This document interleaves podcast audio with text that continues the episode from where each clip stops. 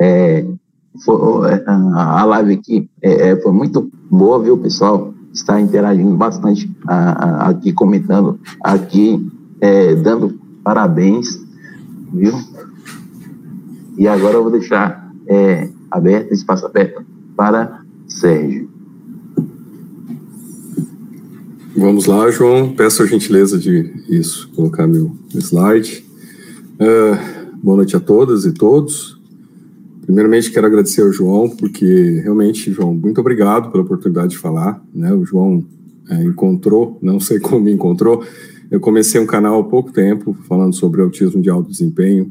Hum, não faz muito tempo, faz, né, desde que eu tive o diagnóstico do autismo, que eu comecei a, a expor né, publicamente isso, então faz uns dois meses no máximo.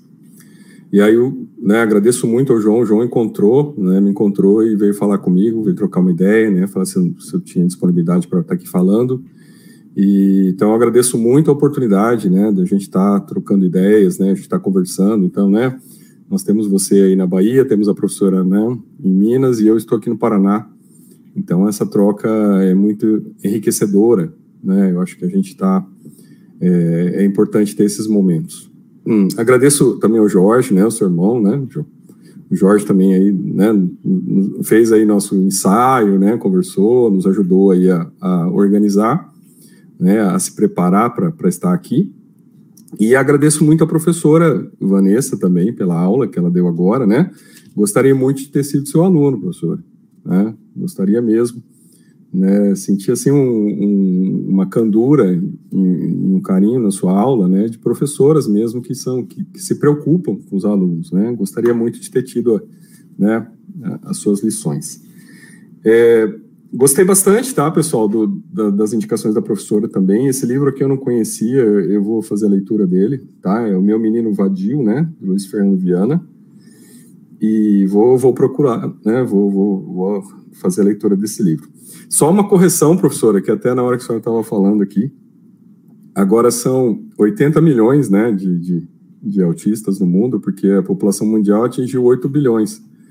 Eu até estava fazendo a conta aqui na sua, durante a sua fala, estava vendo aqui, né? Aí eh, saiu uma reportagem que a população mundial atingiu 8 bilhões de pessoas. Então, né, em torno estatisticamente de 1% da população mundial, né, ela, ela, ela possui o transtorno, né?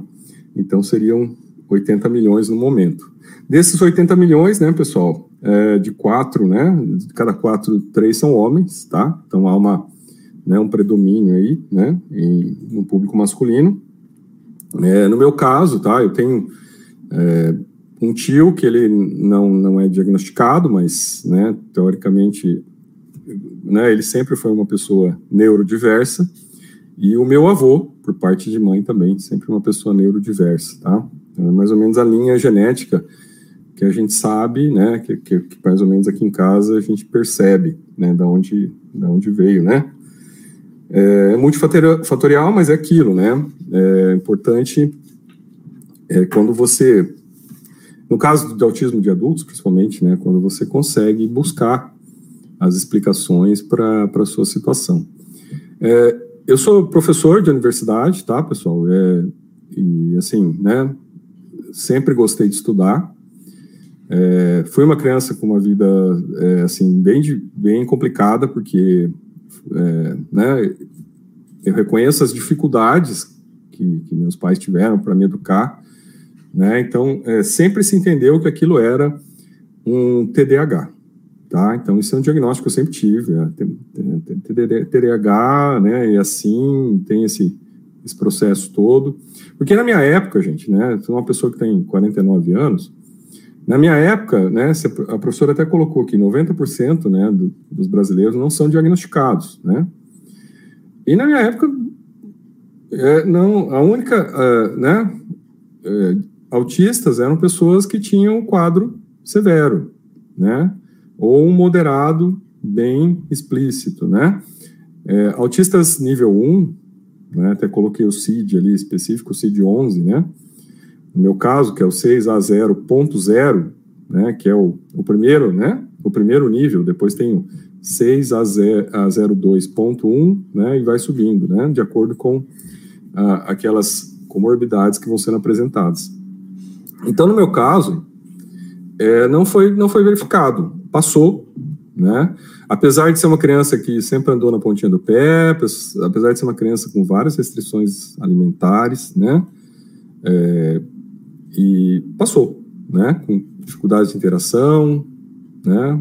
É, isso passou, porque na época não, não tinha esse, olhar. E hoje, né, adulto e tendo esse diagnóstico agora, né, aos 49 anos, eu vejo que é, foi uma coisa que, para muitas pessoas, até conversei isso com, com, com as pessoas, né, que estavam fazendo os testes, né, que responsável por fazer meus testes, e elas falaram, olha, os adultos não chegam aqui, né, então os adultos não vêm fazer aqui os testes que são ADUS 2 e o ADIR, é, né, e o SRS, que são né, padrão ouro, né, para avaliação, as pessoas não chegam, adultos, né? Porque o adulto, né, pessoal, ele, se ele conseguiu passar por tudo isso não ser identificado como tal, né, provavelmente ele se adaptou, ele criou adaptações que permitiram ele chegar até ali.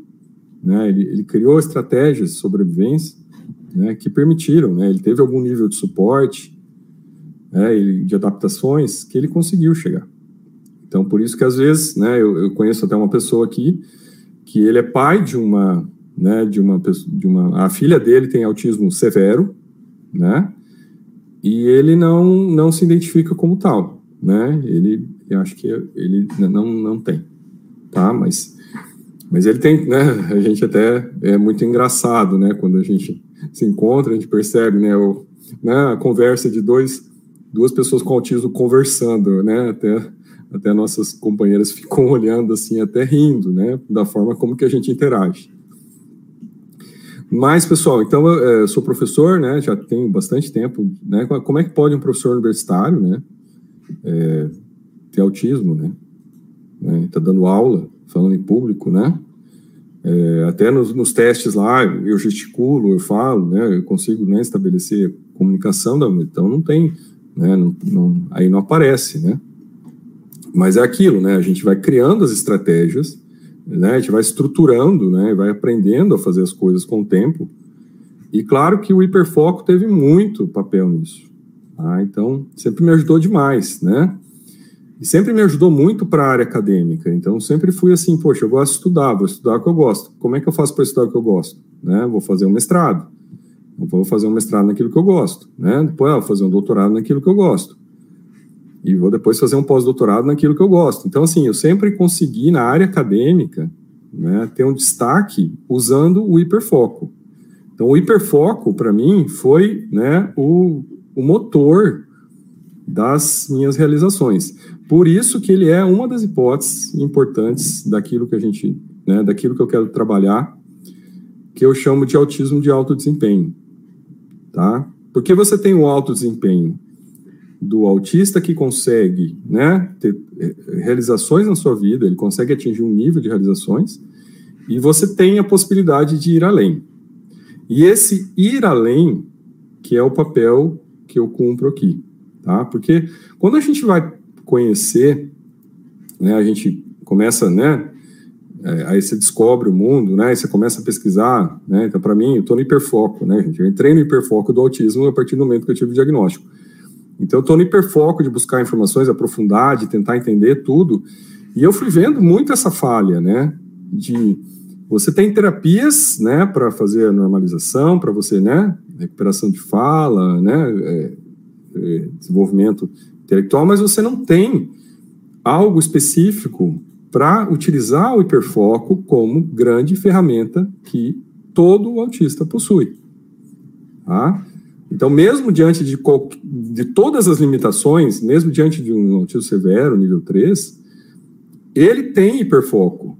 Né? A questão é a gente conseguir fazê-lo acessar o hiperfoco e transformar aquele hiperfoco em algo que lhe dê uma oportunidade existencial com o tempo. Então, uma construção. Né? Tem um grande é, Savan, né? Savan seria o, os autistas superdotados, tem um grande savant que ele é, ele até trabalha para o Google nos Estados Unidos e ele consegue, é, ele, o Google chama ele para ele, ele, ele sobe no helicóptero, ele fica voando sobre Nova York e ele fica verificando se depois ele vai no Google Maps e ele vai ver se, né, se como é que os, como é que está ajustado o Google Maps, se tem alguma falha, porque ele tem uma capacidade de memória fotográfica. Agora veja, isso para ele também foi uma construção. Ele construiu aquilo, né? Então ele com certeza desde criança ele foi trabalhando, trabalhando aqueles potenciais, aquela capacidade inata que ele tinha e foi transformando aquilo em algo maior. Então esse é, o, é a minha grande hipótese de trabalho, né? De que, é, até a professora colocou aqui, né? Esse livro do, do Luiz Fernando Viana, de que realmente é, eu, eu, agradeço muito aos meus pais, né? As, as, pessoas que me, né, que me criaram, porque a dificuldade foi muito grande. E, e eu reconheço isso, eu vejo que eles tinham um estresse muito grande. Né? E eles sempre focaram na educação. Né? sempre focaram em permitir, né, que se eu tivesse com hiperfoco, que eu pudesse aprofundar naquilo e que eu gostasse de aprofundar, buscasse informação, né, entendesse, né, então olha, pega esse livro aqui, olha isso, olha aquilo, né, busque, busque a informação, aprofundo. Então veja, foi uma coisa muito importante, né, e isso me levou a conseguir chegar, né, numa área acadêmica, né, e conseguir né, hoje ser professor de uma universidade pública e ter né, condições agora de estar tá dando um retorno, de estar tá dando né, uma, uma, participação nesse assunto, né, até, até como gratidão de tudo que aconteceu e podendo estar tá ajudando né, e levando essa informação para os pais que hoje estão aí, né, com filhos que estão né, na luta, que estão aí, né, é, vencendo, né, dia a dia, né, tentando ajudar e colaborar para a educação né, das pessoas com autismo e também levar uma informação para as pessoas que já estão adultas, que são autistas, né? Ou que estão desconfiando que são. Hoje, hoje mesmo, uma aluna veio falar comigo, né? Falei que ia fazer aqui a nossa, nossa conversa aqui, convidei os alunos para assistir. E ela veio conversar comigo, ela falou, olha, né, minha irmã já foi diagnosticada, né? Meu pai tem, ela falou, meu pai tem todas as características. E eu também, né, estou, né, é, percebendo que eu tenho características, né? E aí é uma questão muito também individual, né? No caso, como já é um autismo de adulto, né? Dela ter a necessidade de buscar, né? Se encontrar para que aquilo traga, né? Para ela é, não só mais oportunidades, gente, mas também a gente conseguir, né? Lidar melhor com os outros até, né? Então, é, né, quando eu olho hoje, né, depois do diagnóstico, eu comecei a olhar meu passado e das coisas todas, né, situações, por exemplo, de ser mandado embora, né, de locais que eu trabalhava, de universidades, que nunca foi por um problema de falta de capacidade técnica de dar aula, mas de uma interação, né, não no nível satisfatório com né, a, os mantenedores, vamos dizer assim, né, para as pessoas que tinham né, que tinham cargos, né, que estavam ali, né, que eram responsáveis pelas, por, pelas instituições. E eu vejo isso aqui no meu amigo, que é né, uma pessoa que tem destaque na área dele, que ele é autista, né, é adulto, e ele também já foi mandado embora várias vezes de vários locais, né. E uma das características é essa, dificuldade de autistas, né, adultos conseguir trabalho, conseguir, né, o seu espaço, né, e e muitas vezes sem saber né, da sua condição, sem entender da sua condição, né? Então, fica batendo cabeça, fica sendo mandado embora, fica, né, com dificuldades, arruma empregos insatisfatórios, né, relacionamentos insatisfatórios, e não entende que aquilo muitas vezes é porque ele nunca teve o diagnóstico, ele nunca, né, foi a ele explicado que ele era uma pessoa com autismo, ele nunca teve essa chance. Né? Então, 90% dos casos não é diagnosticado, então você imagina a quantidade de pessoas né, sem saber dessa condição e que podem ter limitações na sua vida né, que, que vão realmente lhe causar algum nível de sofrimento. Tá? Tem até algumas estatísticas de autistas que acabam né, sozinhos, isolados, né, sem trabalho, né, acabam tendo uma velhice assim, muito triste, né, por falta desse apoio, né, ah, claro que hoje, como a professora bem, né, a professora Vanessa bem colocou, hoje, né, é, os professores, né, a família, os médicos da saúde pública, né, estão muito já preparados para identificar e, né, já para fazer o acompanhamento, Né? Mas, por exemplo, aqui na minha cidade, Foz do Iguaçu, tem fila, né? Então tem um serviço aqui específico para atendimento com pessoas com autismo que tem fila, né? Tem uma escola aqui também, né, que, que, que atende, que ela também tem fila, né, fila de espera, né, pela quantidade de casos, né, que estão sendo né, reportados e atendidos. Bom, pessoal, aí, é, contando um pouco aqui da história, né, para a gente, para tratar da minha hipótese aqui, que eu pretendo trabalhar com vocês, é, tudo começou na pandemia, tá, gente? Não só começou para mim na pandemia, mas a, a, aqui no Paraná, por exemplo, tem um juiz que ele, durante a pandemia, ele também se descobriu autista, tá?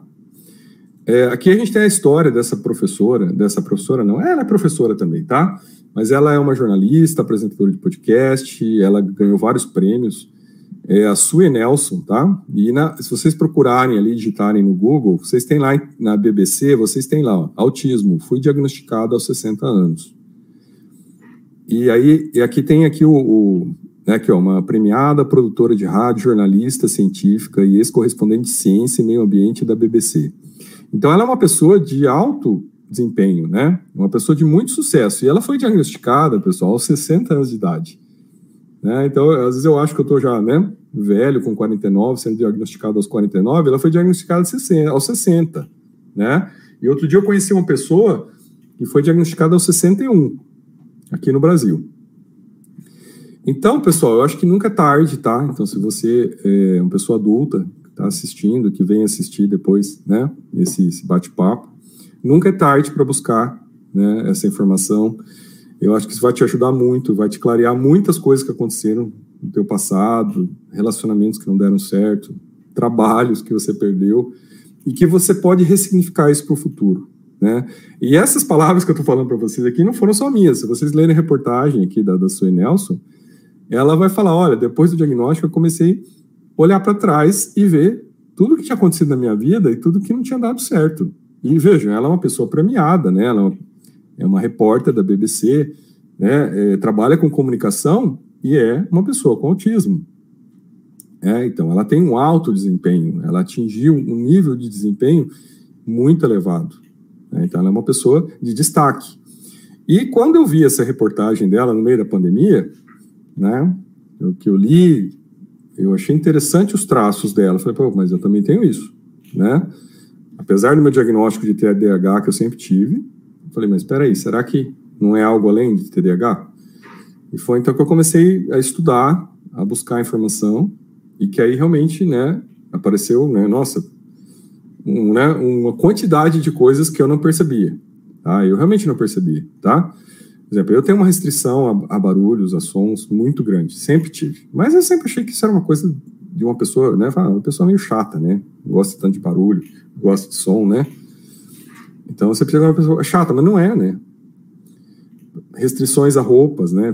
Não consigo usar roupas que não sejam de algodão, né? Com as roupas muito sintéticas, com estampa grande. Isso me incomoda demais, sempre incomodou. Né? Limitações alimentares muito.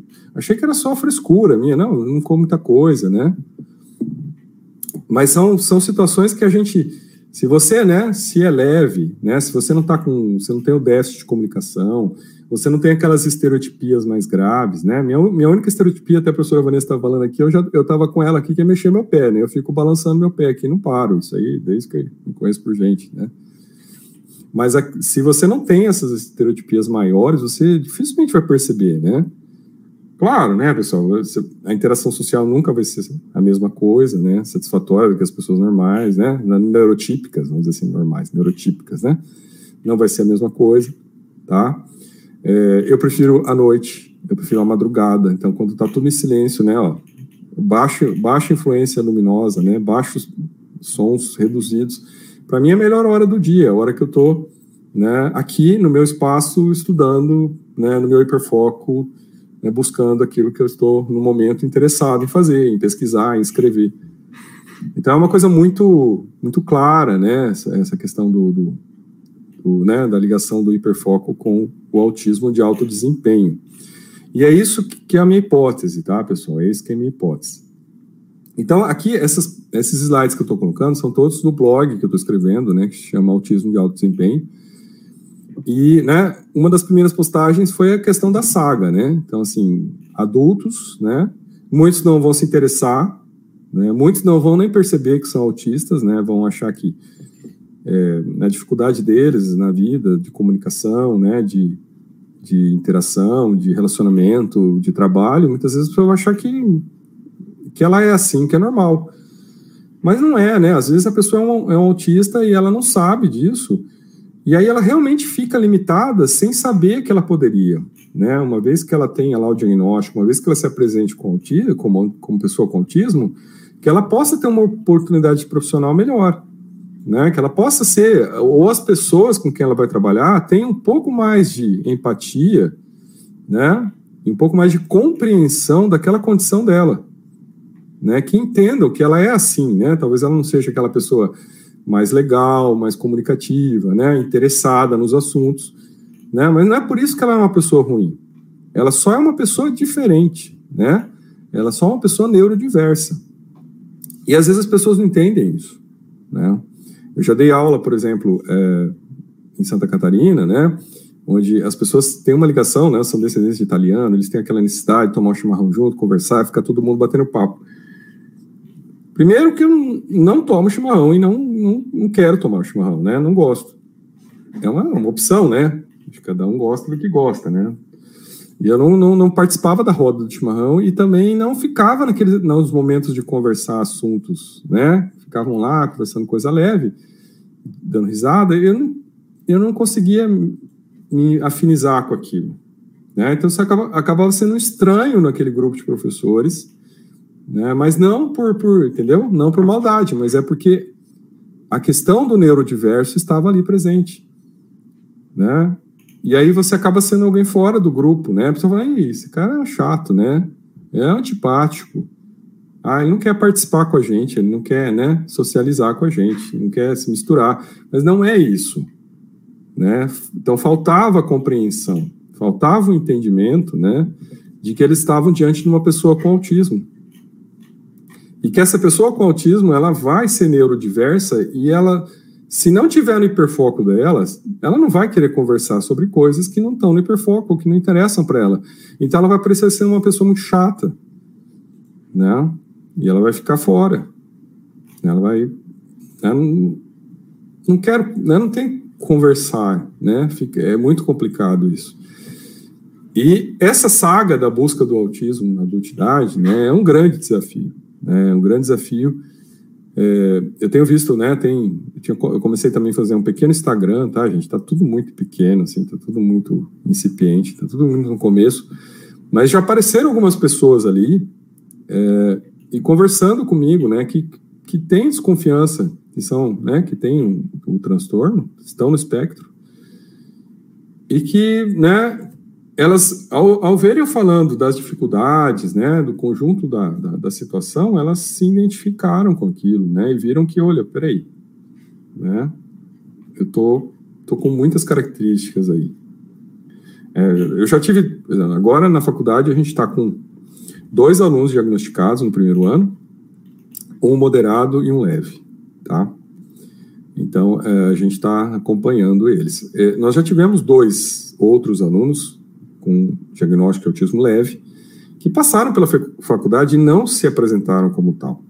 Tá? Eles permaneceram com o diagnóstico dele em silêncio, por quê? Porque eles não sentiram necessidade de falar isso, né? Depois da faculdade que eles foram falar sobre o assunto. E aí chega no, nesse outro slide aqui que eu quero mostrar para vocês, né? É, de uma questão que eu coloquei lá no, no, no, blog, que é assim, por que alto desempenho, né? Então, a minha, minha retórica, até coloquei lá, minha retórica começa por inverter a questão e perguntar por que não. Por que, que a gente né, se contenta só né, em tentar normalizar né, a, os fardos, né, as deficiências que nós temos, né? E a gente também não olha para esse outro lado que pode ser a oportunidade né, existencial dessas pessoas. Né? Quer dizer, se eu não tivesse usado o meu hiperfoco, né, para estudar, para né, conseguir fazer os estudos, eu não teria chegado até aqui, não teria tido outro, outra. Né, eu tenho uma formação em direito, mas assim, eu nunca me via advogando. Eu olhava para aquilo e falava: meu Deus, eu não, não sirvo para advogar. Não consigo, como é que eu vou ter que ficar interagindo com as pessoas, fazendo. Não, não dava. Aí eu olhava para a questão dos concursos, né, e falava, meu Deus, mas se tiver que ser um juiz, ficar fazendo audiência, ficar atendendo aquelas pessoas o dia inteiro naquela sala, eu não vou aguentar ficar, entendeu, gente? Então tem a questão da sobrecarga, né, que, que, o, que a pessoa com autismo tem, que ela, né, o suporte dela para ficar numa, em situações como essa não é mínimo, né? Ele não consegue ficar em situações como essa, então não, não dava, né? Só que aí, pessoal, a gente tem que entender, né, que tá, tem todas as limitações, tem todas as dificuldades, todos aí que são pais sabem delas, né? Todos que são pessoas com autismo sabem das nossas limitações. Mas veja, a primeira coisa é a seguinte: evitar o capacitismo, né? Então, é aquela situação, ó, oh, não, peraí, né, vamos tratar, aquela ideia, né, de tratar a pessoa com autismo de uma maneira, né, assim, como se ela fosse algo, uma pessoa menor que as demais. Então, assim, primeira coisa é essa, né, não, capacitismo não, né, então vamos tratar as pessoas aqui como iguais, né, pessoas, né, com autismo são reconhecidas como tal, e assim, conforme elas demonstrarem né, e pedirem, necessitarem de suporte, é que aí nós vamos atuar para ajudar nessas necessidades. Fora isso, nós vamos tratá-las como pessoas, né, é, neurotípicas, tá? Então, sempre com essa questão, ó, peraí, não capacitismo não, né? Então, não é só olhar para a pessoa com autismo e falar, ah, tem todos esses, né, esses limites. Não, né? Então, primeira coisa é essa. Segunda, né, normalização, que é buscar dentro do possível todas as técnicas, né, as terapias que estão disponíveis e sempre buscar isso o mais rápido possível, tá? O mais cedo. Então, conforme você tem acesso, né, e, você veja alguém que, né, que está lá, oh, acho que meu filho talvez, né, tem autismo, você tem que falar, olha, vai buscar apoio agora, imediatamente, não espere, tá? Quanto antes você tiver o apoio, a normalização dessas grandes dificuldades, né, elas podem, quanto mais cedo acontecer, melhor. Então, aqui, aqui perto de casa, aqui nos vizinhos, nós temos duas situações, tá? Uma situação de uma criança que está tendo o, o, suporte terapêutico, aí ela, gente, em seis meses, é seis, né? Ah, não sei. É, o que a gente conhece são seis, né? Mas assim, que a gente viu é de uma criança que não conseguia nem chegar perto no cachorrinho, tá? Até do meu cachorrinho ali que está na foto. Em seis meses ela já estava passando a mão no cachorrinho, já estava falando bom dia, boa tarde, né? Já estava brincando, já conseguindo interagir. Então foi, foi uma mudança assim grandiosa a partir do momento que se identificou que ela teria autismo. E nós temos uma outra situação de uma outra criança que os pais negam, né? Porque tem isso também do pai, os pais aceitarem, né? aceitarem que, que o filho pode ser autista. Tem, tem casos de negação mesmo, a pessoa não, não concorda, não aceita, né? E aí fica naquela situação da criança e né, o, o, essa janela de tempo onde as coisas podem ser consertadas, né, ou não consertadas, mas reduzidas, mitigadas, né, esses problemas todos que no futuramente vão pesar podem ser né, resolvidos, não, não é trabalhado, né? Porque os pais acabam não aceitando, os, os pais entram em negação, né? Não querem ter um filho autista.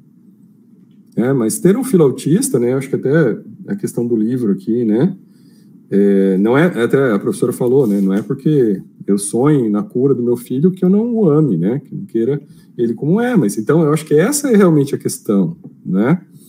É você entender rapidamente e buscar dar o melhor para a normalização dessas desses, dessas, né, dessas dificuldades, né, dessas condições que não são satisfatórias e que hoje existem terapias e estão né, disponíveis em vários locais, tá? Aí a terceira questão que eu sempre coloco aqui é necessidades especiais. Então, assim, quais são as necessidades especiais? Né? Então, ó, feita a normalização, né, o atendimento da criança, com o tempo vai se ver quais são aqueles limites que ela vai manter, né, que vão permanecer, provavelmente talvez pela vida toda dela. Então, quais necessidades especiais ela tem? É, então, o que, que ela precisa ser? Qual suporte que ela precisa ter? Né? O que, que ela realmente vai demandar? É, né? Que aquilo realmente ela, ela precisa ter. E, né? e o que não for necessidade especial, tem que deixar ela viver a vida né? de, de uma pessoa neurotípica. Né? Tem que deixá-la viver e ter a experiência de uma pessoa neurotípica, tá? E aí a gente chega no ponto, que é o ponto que me interessa na minha hipótese de pesquisa, que é as qualidades especiais. Ou seja, o que, que nós podemos, pais, né, e aí pessoas com autismo adultas já, é, melhorar e aproveitar dos nossos potenciais inatos, tá, gente? Porque é essa a questão. É, o autista ele vem realmente com alterações neurológicas, mas ele também vem com a questão do hiperfoco. Tá? Isso é uma característica básica das pessoas com autismo. E não importa se é nível 1, 2 ou 3. Todos têm hiperfoco. Agora, como é que eu trabalho com o hiperfoco e descubro né, habilidades, potencialidades, capacidades dessa pessoa para que ela possa transformar isso né, em qualidades especiais, para que ela possa na vida utilizar isso, por exemplo, profissionalmente. É realização dela. É, pensando aqui no longo prazo, né? Não é só corrigir, né, pessoal? Por isso que eu vi a questão aqui, não é só normalizar, né? Não é só, olha, então, ah, a comunicação melhorou, né? Já consegue passar a mão no cachorrinho, já consegue conversar, já está indo para a escola, já consegue falar bom dia, interagir, brincar. Mas e depois, né? Porque vejam, é, ela sempre, e eu concordo com a professora Vanessa, né? Eu, eu não acho que o autismo é uma doença, tá? Não é um transtorno, né? Eu acho que ele é uma condição, ok. Né? Até a professora a Sui Nelson, ela fala isso, ela acha que é uma condição também. E essa condição tem que ser levada ao melhor. Quer dizer, o que, que é o melhor que a gente pode fazer? Né? O que, que é o melhor que essa pessoa pode fazer? E já pensar, e aqui falando para os pais, já pensar em né, levar o hiperfoco para que aquilo, né, as potencialidades sejam desenvolvidas naquele hiperfoco.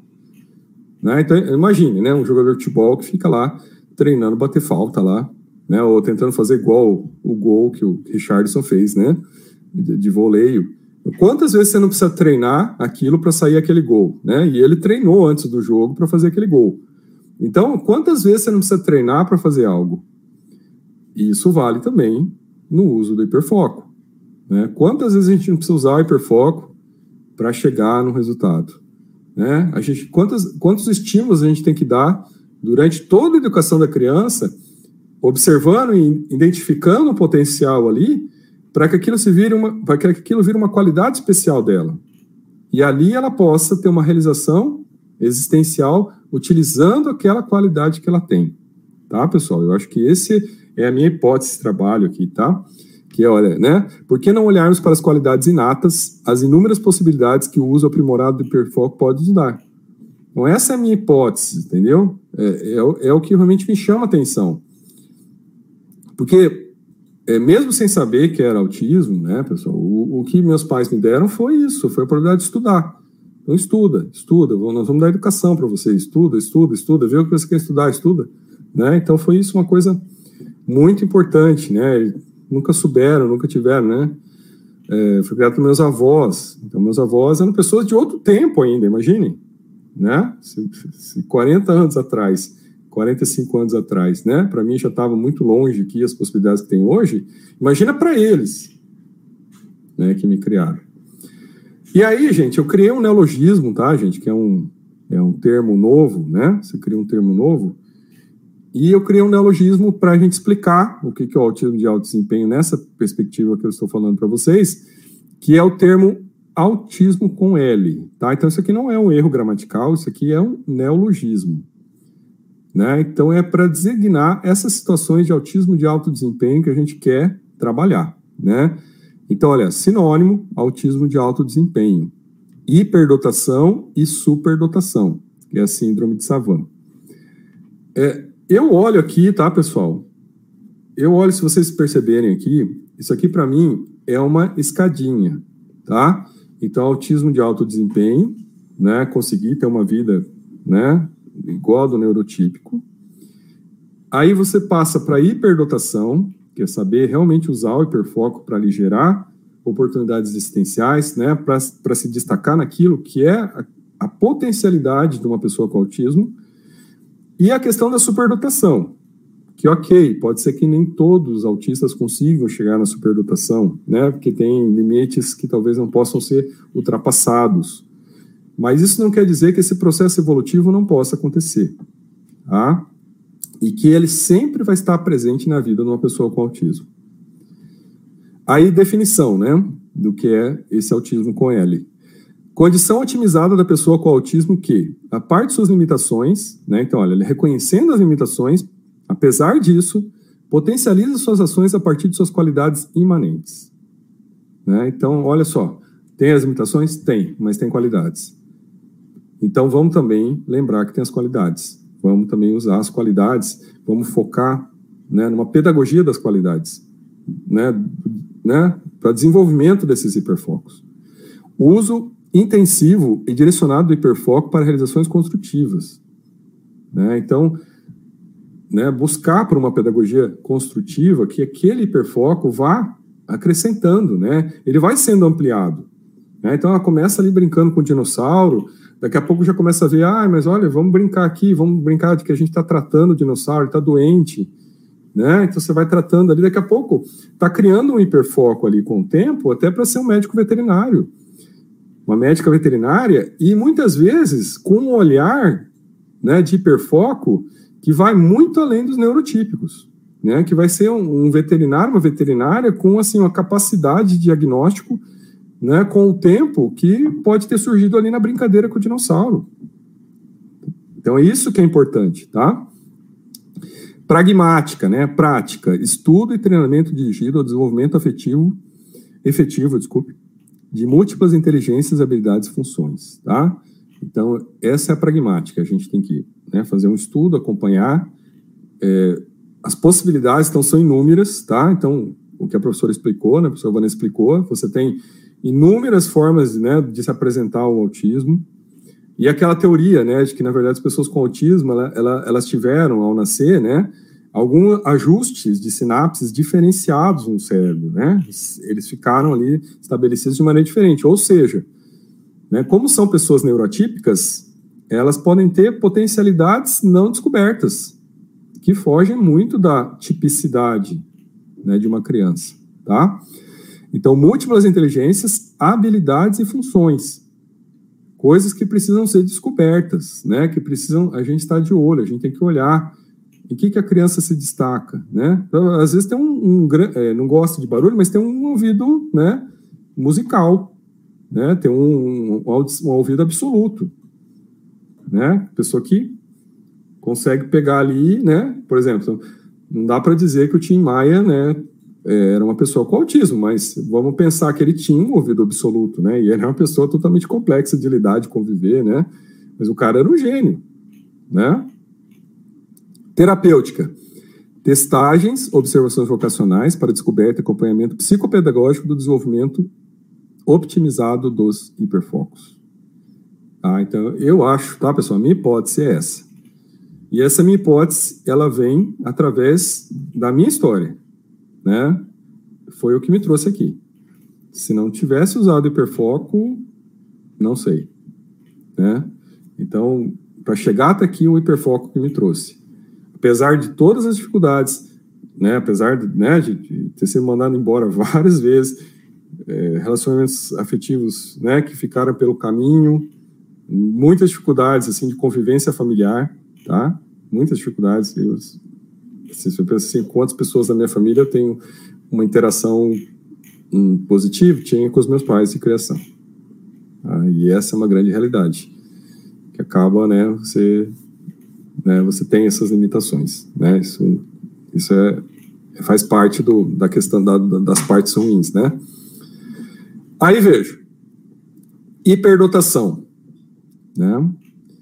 E aí vejam, gente, não tem no dicionário o termo hiperdotação, tá? Nos dicionários tem o termo superdotação. Mas as estatísticas dizem, né, que a síndrome de Savant a superdotação, ela está em 10% dos autistas. Tá? Essa é a estatística.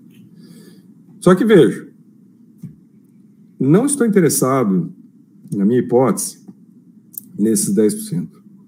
Eu estou interessado nos outros 90%. Tá? Porque esses 10%, eles vão se encaminhar. A professora Vanessa falou, é aquele aluno, né? Ele até tem destaque, ele tem as dificuldades aí, mas ele se destaca. Tá, esse vai se encaminhar. Agora nós temos que olhar para esses outros 90%, tá? Que podem ter qualidades, mas tem mais dificuldade de colocar aquilo em prática, entendeu? Eles vão ter que ter um trabalho, um suporte maior para colocar aquilo em prática. E aí que a gente vem ao termo hiperdotação, tá? que a gente não vai encontrar no dicionário, vocês podem olhar no dicionário, não existe, tá? Mas pode ser definida como a qualidade potencializada da pessoa que possui hiperfoco. É, então, veja, a gente parte lá da, né, da recuperação das dificuldades, da normalização, chega nas, né, nas necessidades especiais, e aí vai para as qualidades especiais a partir da hiperdotação, que é quando eu vou começar a olhar e falar, peraí, tem, né, opa, tem, tem aqui algo, aqui a gente pode encaminhar, né, e vamos, vamos transformar esse hiperfoco aqui, né, o uso do hiperfoco em hiperdotação, né, vamos, vamos potencializar a capacidade de usar o hiperfoco. É, não vamos achar só que o hiperfoco, ah, o hiperfoco ele aliena, o hiperfoco ele dificulta o estudo, o hiperfoco né, ele acaba prejudicando. Não, vamos tentar né, usar o hiperfoco para colocar as possibilidades ali, vamos fazer o hiperfoco né, fluir ao favor. Isso que eu, eu sempre usei, né, e eu acho que deu certo, porque né, tudo que eu fui fazendo no hiperfoco, eu fui muito fundo, né? Então, assim, dos, dos, eu tenho mais de 10 livros escritos e tenho artigos publicados no Brasil e no exterior. Todos eles foram no hiperfoco. Se não estava no hiperfoco, não sai. Né? Se o assunto não está no hiperfoco, né, vem um aluno lá falar para mim, professor, vem orientar o TCC aqui nesse assunto. Aí eu falo, puxa, mas não estou interessado nesse assunto, né? Vê outro, né? Aí eu já passo uma lista de assuntos que eu estou interessado. Se eu não estou interessado, não consigo orientar. Né?